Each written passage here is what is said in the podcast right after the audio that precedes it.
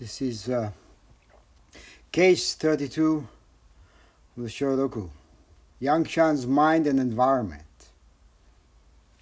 The introduction. The ocean is the world of dragons. Disappearing and appearing, they sport serenely.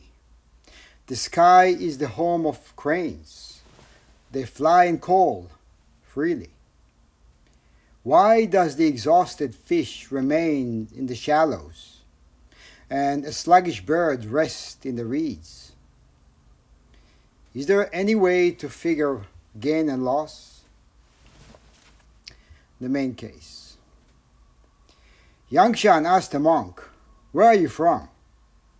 The monk said, From your province. Yangshan said, Do you think of that place? And the monk said, I always think of it. Yangshan said, The thinker is the mind, and the thought of is the environment. Therein are mountains, rivers, and landmass, buildings, towers, halls and chambers, people, animals, and so forth. Now reverse your thought to think of the thinking mind. Are there so many things there? The monk said, When I get here, I do not see any existence at all. Yangshan said, This is right for the stage of faith, but not yet right for the stage of a person. The monk said, Don't you have any other particular way to guide? Yangshan said, to say that I have anything particular or not would be inaccurate. Based on your insight, you only get one mystery. Now you can take the seat and wear the robe. After this, see on your own. The verse. All embracing with no outside, penetrating with no obstruction, gates and walls like cliffs, doors and locks redoubled. When the wine is always sweet, it lays out the guests. Though the meal is filling, it ruins the farmers. Bursting out of the clear sky, the Garuda takes wing on the wind. Treading over the blue sea, thunder follows the roaming dragon.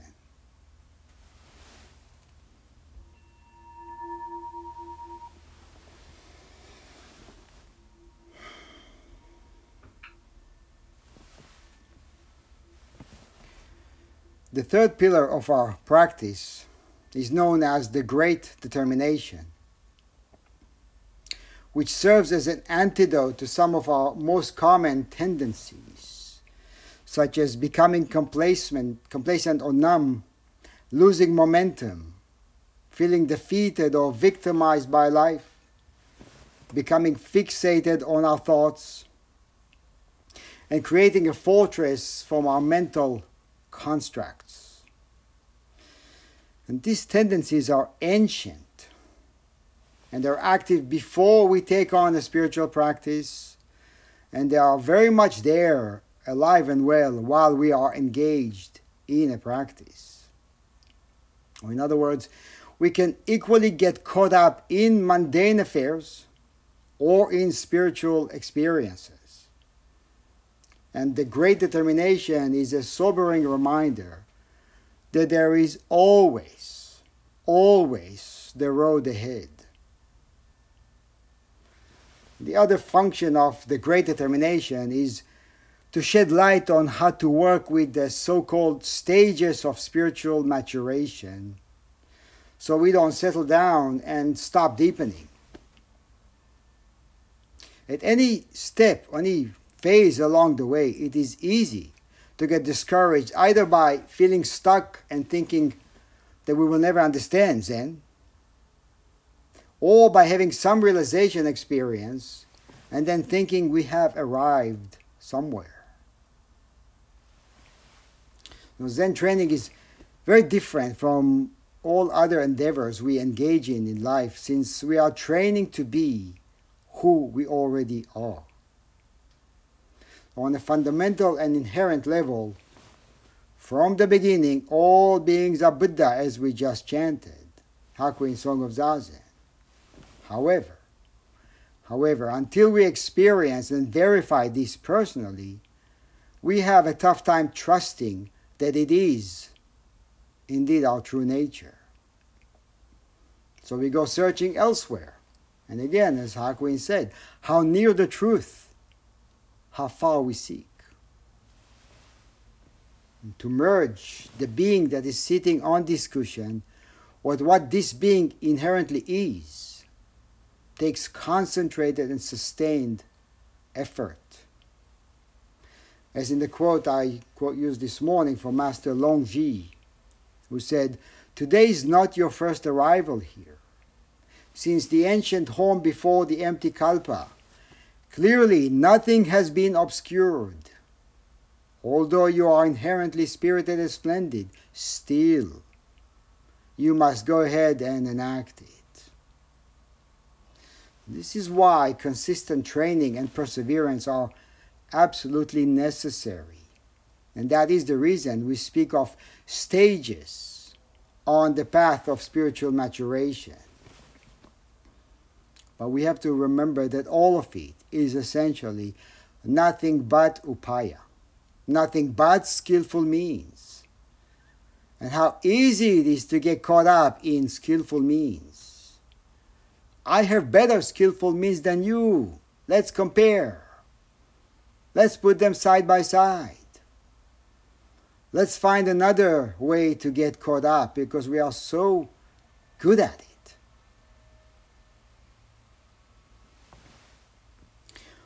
The stages of spiritual maturation have been depicted in multiple ways by various teachers from different traditions.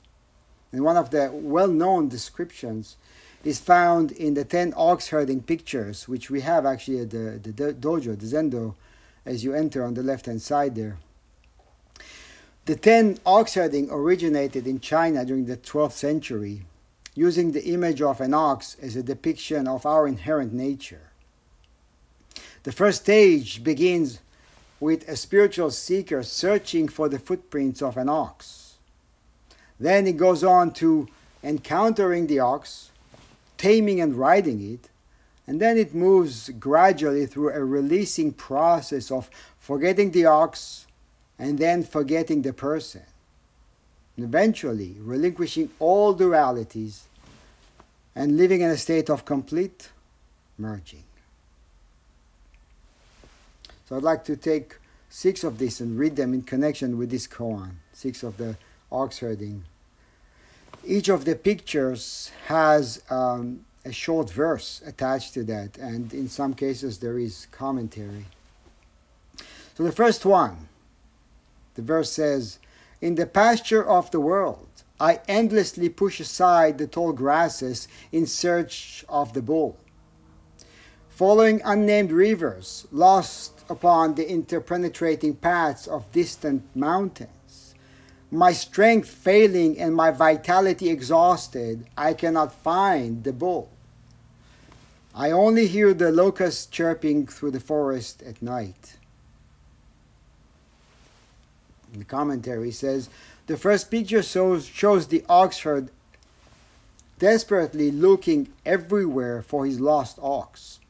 He is dissatisfied with his life, unable to find the true happiness that he seeks. His efforts to secure wealth friends, fame, and pleasure have not brought him the fulfillment he is seeking. Like many of us, he is seeking something, though he is not sure exactly what it is, that will make his life meaningful and bring him lasting contentment. So I'll jump to the fourth one. Here, I seize him with terrific struggle after finding, after finding the, uh, the ox, the footprints, and then the ox himself. I seize him with terrific struggle. His great will and power are inexhaustible. He, ch- he charges to the high plateau, far above the cloud mists.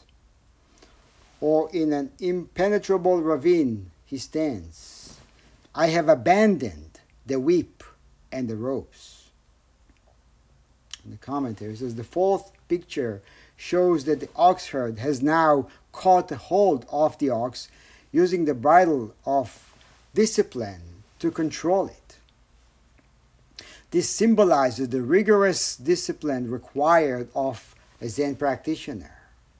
Although he now realizes that the power to transform his life lies within, in his Buddha nature, all of his previous conditionings are pulling and pushing him in different directions.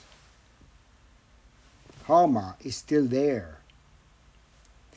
Holding the rope tightly means that he must work hard to overcome his habits of the past that developed through the ignorance, hatred, and craving that gave rise to all these afflictions. The fifth one the whip and rope are necessary, else he might stray off down some dusty road. Being well trained, he becomes naturally gentle. Then, unfettered, he obeys his master. And then it says the fi- picture shows that disciplined practice can overcome habitual streams of previous conditioning and bring one into accord with true nature of reality. Although discipline is still needed because the old habits of mind still have power. Living in greater awareness of true reality gives one the energy and direction to live a wholesome life.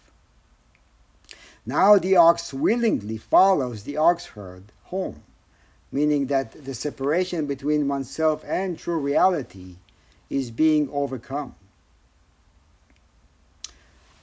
The seventh, astride the bull I reach home. I am serene.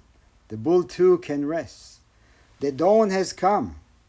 In blissful repose, within my thatched dwelling, I have abandoned the whip and ropes. In the seventh picture, the ox herd has realized his identity with the ox. The ox can be forgotten, for it is none other than the experience of everyday things.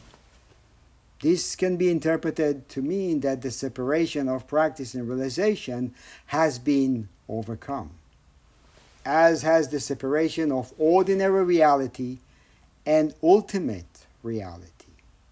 Until now, he has been practicing meditation as a means of achieving enlightenment.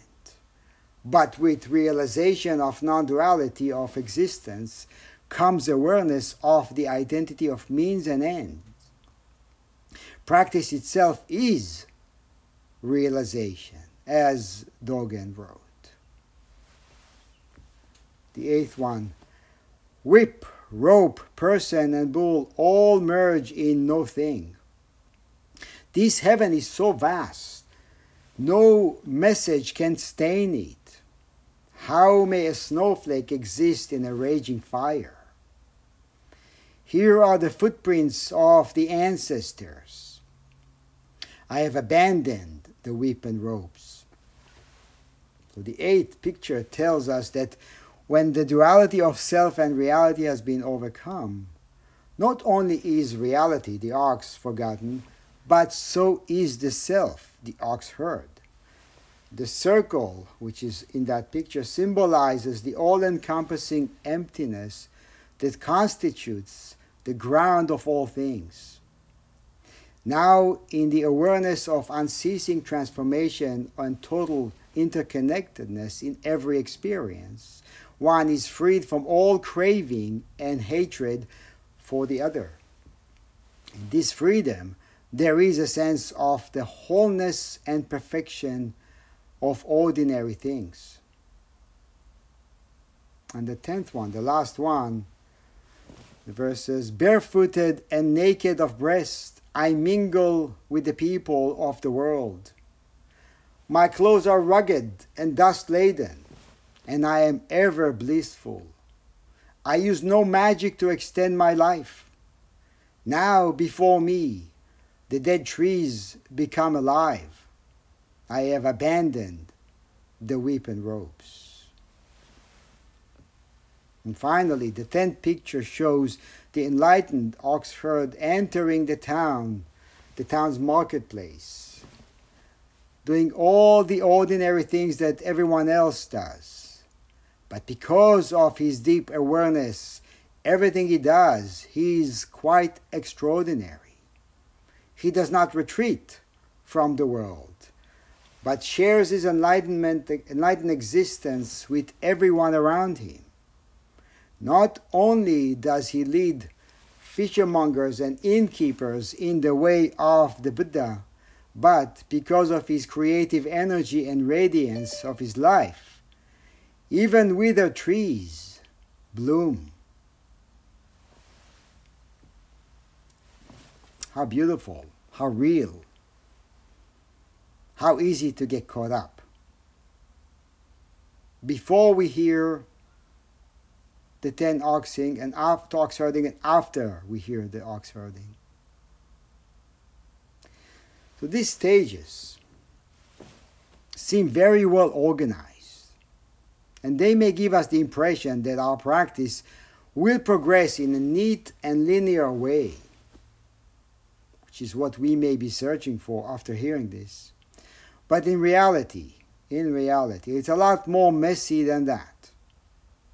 And we move between experiences in all directions. Sometimes it feels like we are making progress, and other times it may feel as if we are regressing. But the stages described in these ox herding pictures refer to true experiences true experiences. And they can be very helpful if we know how to use them. And that's really the crux of it uh, in reference to all upaya, any upaya. It can be useful or it can be a trap. So in this koan, Yangshan is using it very well by discerning the spiritual depth of the new monk and then guiding him to the next stage on the path. Yangshan was a 9th century Chinese Zen master who, together with his teacher Kuei founded one of the five schools of Zen, the Kuei Yang school, taken by the names of both of them. Each of the schools or houses of Zen, as they are often referred to, had unique characteristics.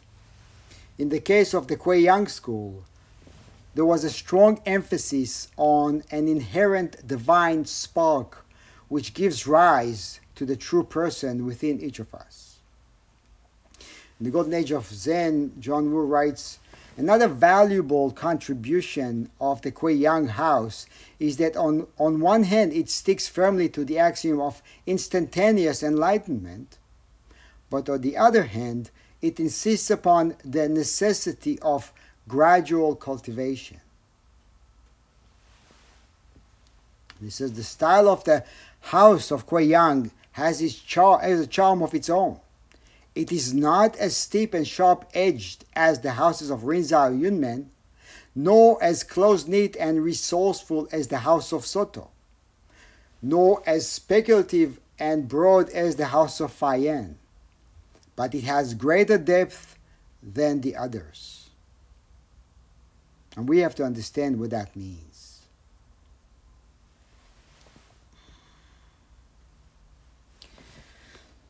So the dialogue in this koan begins with Yangshan asking a monk who just came to the monastery, Where are you from?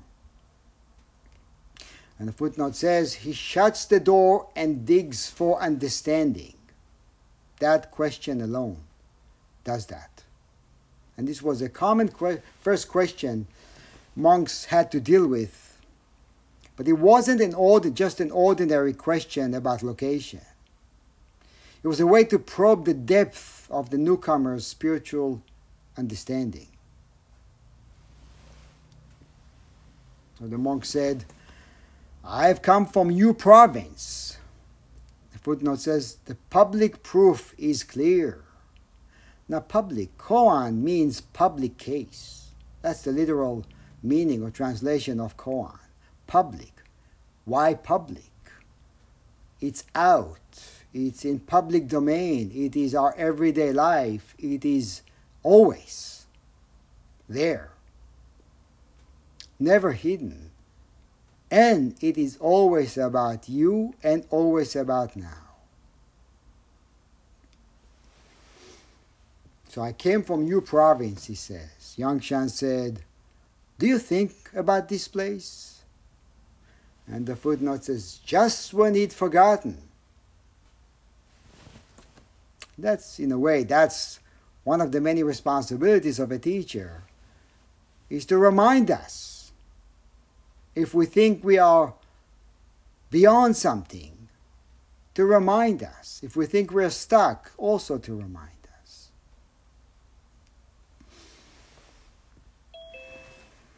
And the monk said, I always think of it. And the footnote says, a familiar place is hard to forget. That is true on so many levels. And it doesn't matter if it's a if we have good feelings about the place or not so good feelings about the place. It's hard to forget. Not so much in terms of memory, but what is hard is to not allow it to hold us back, to hold us down. remember when I first came here from Israel, it took a while. It took, I think, about five years to actually be free of that, to be free of the attachment to a place, a place where I grew up, a place obviously I had strong connection with, people, it's not forgetting the place or the people, it's just opening up the hand, not attaching, not thinking that this is needed right here, right now. Whatever it is that we're attached to. It takes a while, a gradual, sustained effort and determination. There were times actually I thought of going back. But there was a strong notion within that said, no, I should not go back. It's not what I need to do. And it's clear now. It was actually clear even earlier, but it's clear now. Because I feel like over time, it's not that I established roots here as much as realizing that there's no need to be attached to a place. The whole earth is medicine. So up to this point, the conversation between Yangshan and this monk seemed quite conventional.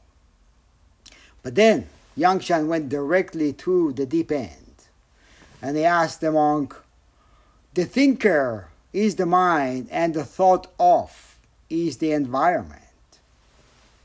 Therein are mountains, rivers, and the, and the landmass, buildings, towers, halls, chambers, people, animals, and so forth. Now reverse that. Reverse your thought to think of the thinking mind. Are there so many things there? All these things you describe. Where are they? And the footnote actually says but Yangshan, you yourself create a distinction, my good man. And the monk said, When I get there, I don't see any existence at all. I don't see any existence at all. There is still the seeing and the not seeing. And there is still conjuring up fixed concepts of subjectivity and objectivity. Now, of course, it's not wrong to say that on the level of form or relativity, there are many kinds of appearances, as Yangshan describes. And on the level of formlessness or the absolute, there are no appearances at all. Yet, in the same way that we that stages on the spiritual path are no more than skillful means, words like form and formlessness, or absolute and relative, are also no more than skillful means. It can be very helpful to speak in such terms. But we can very easily get stuck there and believe that these words allude to a defined and solid state of being. The vastness of reality is fluid and in a constant state of becoming, and it can never be contained or defined. So is reality, and so is each of us. So, if reality cannot be contained, how can we be contained to a stage? How can we be contained to form or formless? Or how can we be contained to a gap between the two? Now, this monk most likely did have realization, deep realization, but there he was, standing in heat, maybe basking in its glow, or maybe not knowing how to proceed, or if there's a need to proceed. And wherever we stand is the place where we can be found. It's the place where we find ourselves, and it's what we broadcast to the world. Here is who I am. Here is what I am or where I am. And here is where I'm not or who I'm not. So whether it's standing in something, standing in nothing, or even standing in a state of merging form and formlessness, either way, either way it becomes an extra burden we carry around. So if we look at the stages of the ox herding pictures, we might say that this monk was somewhere between the fifth and the seventh stage. After discovering and taming the ox, but still somewhat holding on to the ropes and harness. And these two need to be transcended. Once Guishan said to Yang Shan, Guishan was his teacher, Speak quickly without going into the clusters and elements. Yangshan said, I don't even formulate faith. Guishan said, Do you not formulate it up after having faith? Or is it that you really believe in no faith and therefore you have nothing to formulate? Yangshan said, I am just Yangshan. Who else should I have faith in? Guishan said, If so, then you have a fixed disciple nature.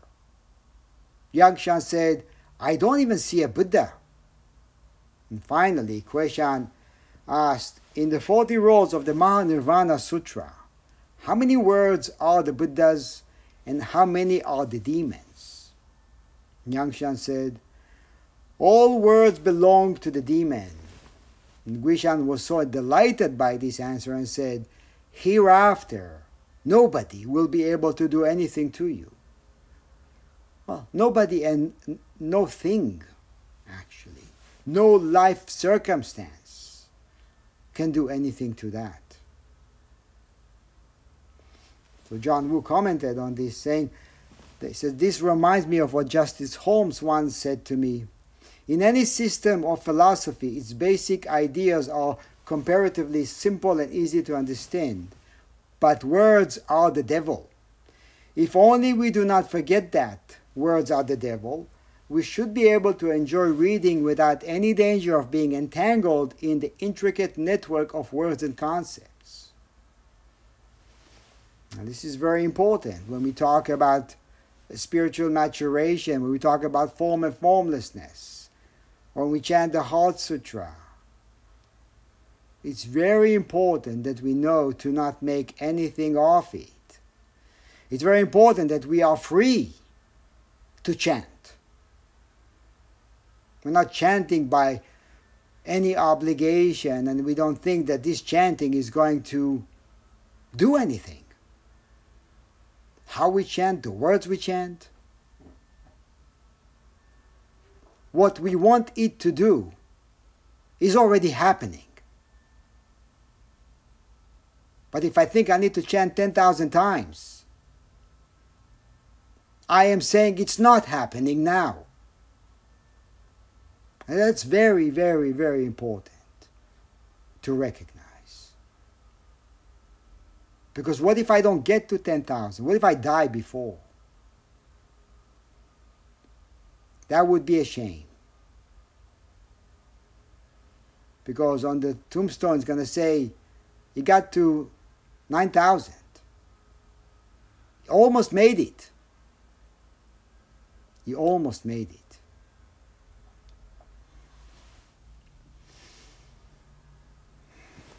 So this is a good reminder and wonderful advice to all of us when we hold a mondo. Are we free to hold a discussion and play with words? Or do we use our words to build castles and intricate structures for us to crawl in and reside in? How do we use words? How do we listen to words? How do we listen to words? You know, we hear somebody say something and we make it so narrow that all we hear, all we see is our conceptual or the conceptual image that is evoked in our mind when we hear the word. And we reduce the person to that concept. And we reduce ourselves to that concept too. And it doesn't really matter. We, we're free to do that. But it's a shame.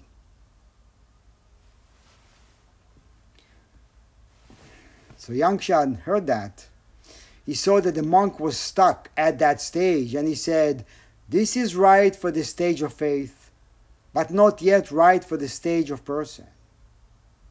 And the footnote says, The sun will melt the snow remaining in the garden, but who will you have sweep out the red dust inside the room?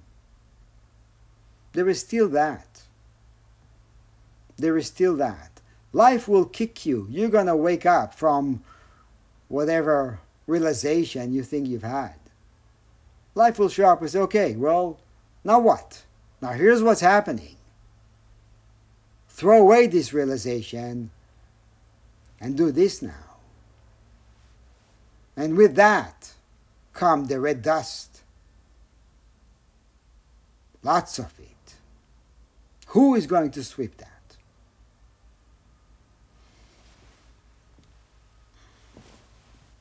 In commentary, he says, Yunmen once said about this koan, Yangshan, because of his kindness and compassion, had a conversation in the weeds. After all, the monk too was sharp. He said, Here, I don't see any existence at all and Hongzhi compiled this koan collection, added, Nowadays, hardly one of 10,000 people reaches this state, and this is true. If they do, then they point to themselves and carry a board, not knowing that by delighting in the way on the road, one ultimately fails to reach home. Now, what does it mean to carry a board? Imagine carrying a 4 by 8 on one side, one hand, what do you see? If you carry it on the right side, all you see is what's on the left. You look right, you don't see anything. And you may think there's nothing there or it's not important. You carry it on the left side, you only see what's on the right. And there are many other examples of how we carry a board when we reduce ourselves to a concept, we reduce each other to a concept or reality. We carry a board, or maybe we put a box over our head.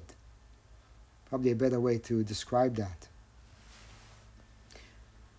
So, not knowing that by delighting in the road one ultimately fails to reach home, Yangshan had traveled the mountain path. Yangshan himself knows what it means to be trapped. So he specially pointed out a living road, a living road, highlighted, underlined, a living road. As practitioners, as practitioners, we all know that there are moments or periods of experiencing sheer joy or delight to some degree. And then there are moments of feeling discouraged or flat. And it is, of course, common to fluctuate between stages or experiences. But what matters most is to see that we can get stuck at any stage on the path. And getting stuck is equivalent to being stale or lifeless. Lifeless. And that is why Hongzhi said the Yangshan specially pointed out a living road. And we are engaged in what is considered a living tradition. A living tradition, which means to turn to the practice is to turn to life and away from the stale. To turn to reality and away from concepts, away from thoughts, away from ourselves, actually.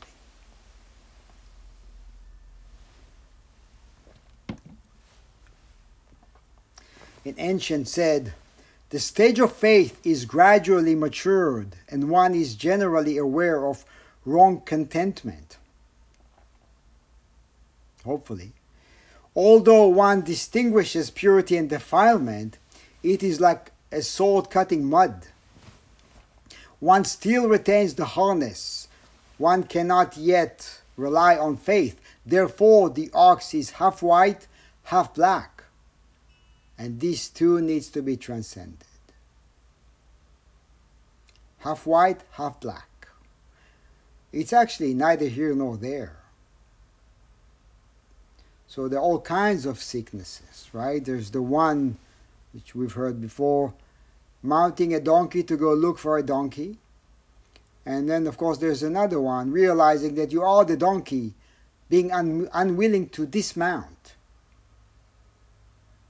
or still seeing that there is a donkey.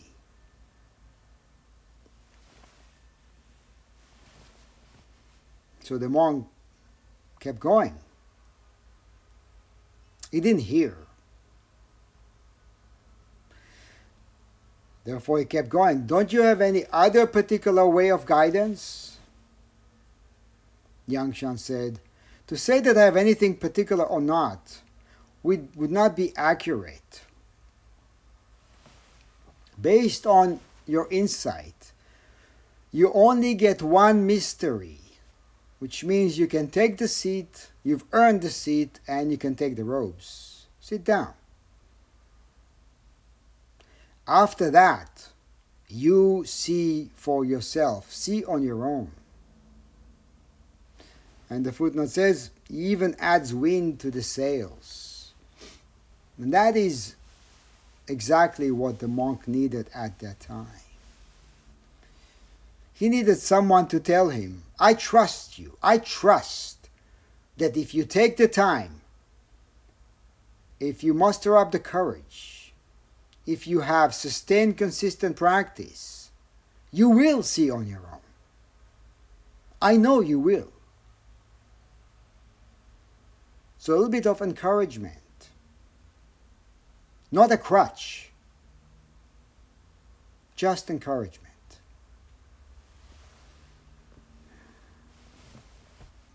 During one of the mondos with his disciples, Kyozan said, In my shop, there is a wide range of goods. If someone comes looking for mustards, then mustards, then I give them some. If someone comes looking for real gold, then I give it to him. The monk said to him, I don't want mustards. May I have the master's real gold? And the teacher said, You can try to bite the head of a flying arrow until the ear of the ass. There's no such thing. But you won't succeed. The monk couldn't respond to this, and so the teacher added, If you want to exchange something, we can make a deal. If you don't want to exchange anything, then we can't. If you're looking for mouse, mouse turds, then that's all you'll find. If you're looking for gold, that's all you will find. But if you're looking for your true self, it is not a thing to be found. Exhaust your thoughts and discard whatever you're holding on to, and your true self will naturally be revealed. Naturally be revealed. When we do exhaust, when we exhaust our thoughts and open up the grasping hand, what is revealed is nothing other than a spontaneous and buoyant expression that manifests in the way we go through changes in life and how important it is right now. What we call true self is naturally fluid and dynamic, has no need to grasp, and is willingly open to change according to the need. We may not realize how many opportunities we may miss when we grasp our identity. We don't realize, we may not realize how many doors open and we are blind, go right by them, keep going because of what we think about ourselves or because what we think the plan needs to be. And according to my plan, this door is not even there, let alone open. Right? We come into life, we live it moment by moment. We devise plans, and then we compare reality to the plan.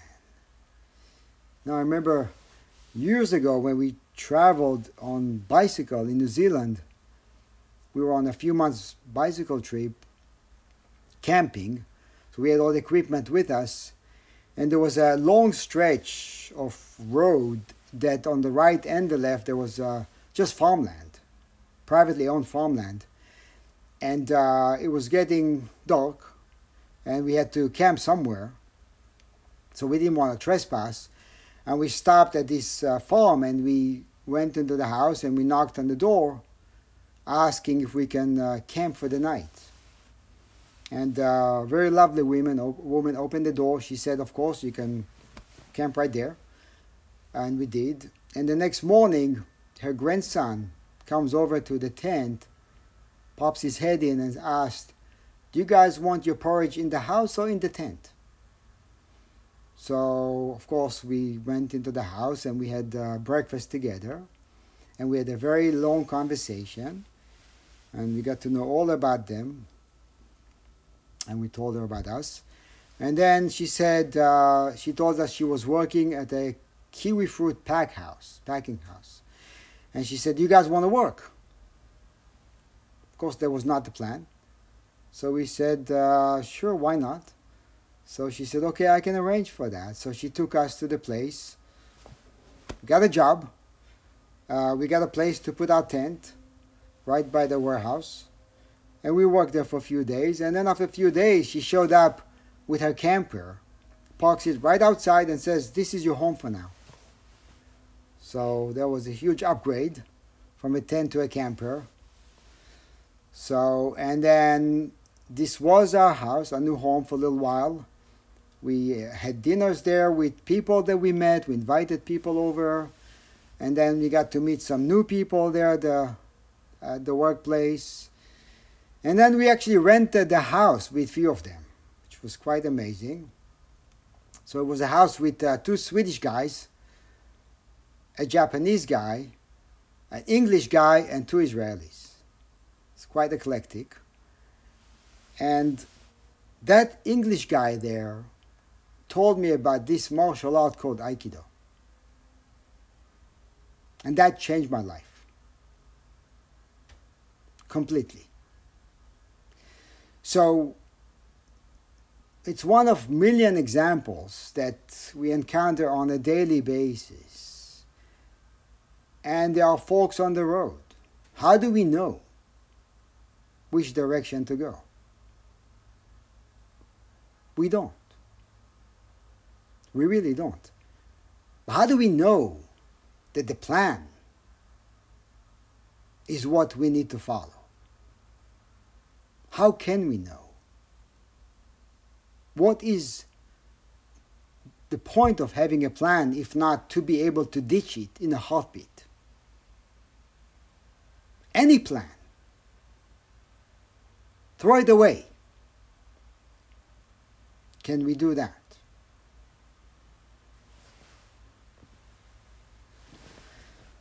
Can we be spontaneous? And what does it mean? Does it mean to not be responsible? Obviously, many of us have many responsibilities. So, what does that mean? Now, I'm not going to answer that. Just want to put it out there.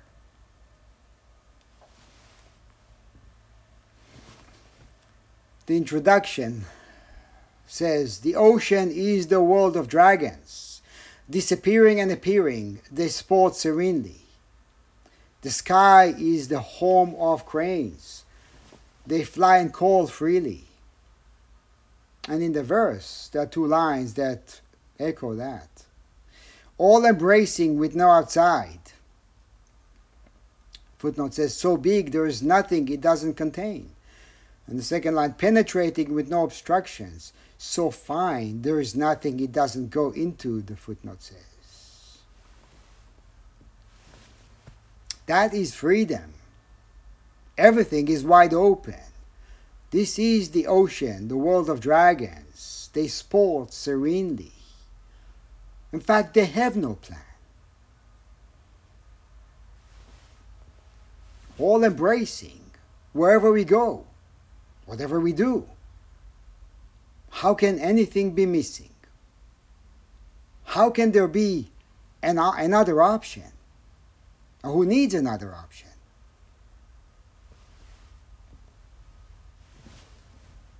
And then the introduction says, Why does the exhausted fish remain in the shallows and the sluggish bird rests in the reeds? And that is also echoed by the verse. In the verse, gates and walls like cliffs, doors and locks redoubled. And this is why the exhausted fish remains in the shallows. This is why we don't tap our true potential. Because it seems life seems like gates and walls, like cliffs, doors and locks redoubled. Conceptually, or when we live in a concept, of course, there is an obstacle. Can't you see? How can you speak of freedom when we live in such times.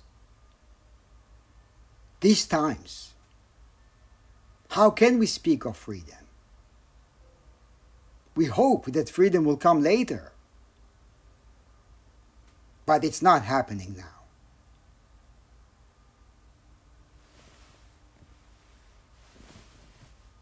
Why do we reduce ourselves to a concept?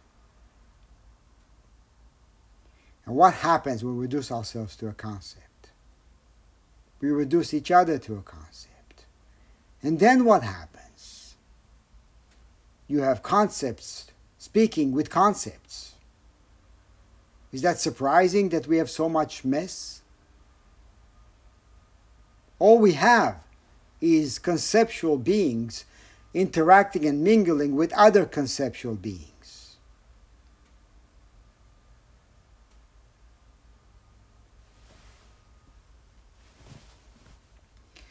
And then the verse says, When the wine is always sweet, it lays out the guests. Though the meal is filling, it ruins the farmers. Bursting out the clear sky, the Garuda takes wing on the wind. Treading over the blue sea, thunder follows the roaming dragon. So, you know, we enter the practice being drunk on the liquor of duality but we can very easily get drunk on the fine wine of oneness. Maybe even more drunk. We believe and consume thoughts that are flowing in our heads. We become full and bloated and fall asleep within a conceptual cave. And the footnote says, Wake 'em up and I'll strike or I'll strike to wake him up. And this is where we need to deploy the great determination. This is where it's needed.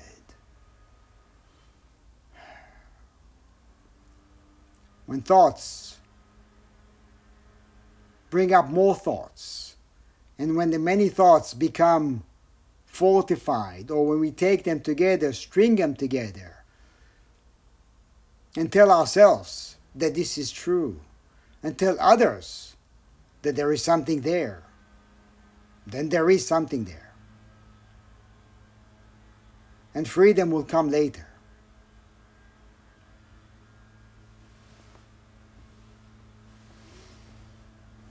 I'm going to finish with Yangshan's last verse just before he died. He wrote, I look across you all, and you gaze back. Two mouths, one without a tongue. This is my teaching.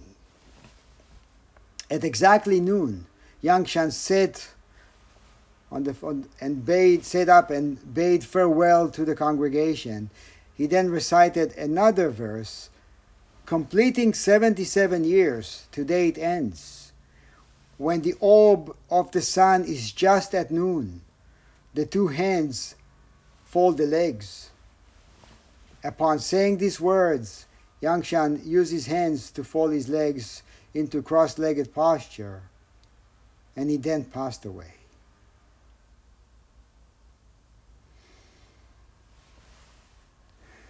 What else is there to say? What do we learn from what he said, from the way he lived, from the way he died? What does it mean to be the living reality of these words, this life? Let's walk with that.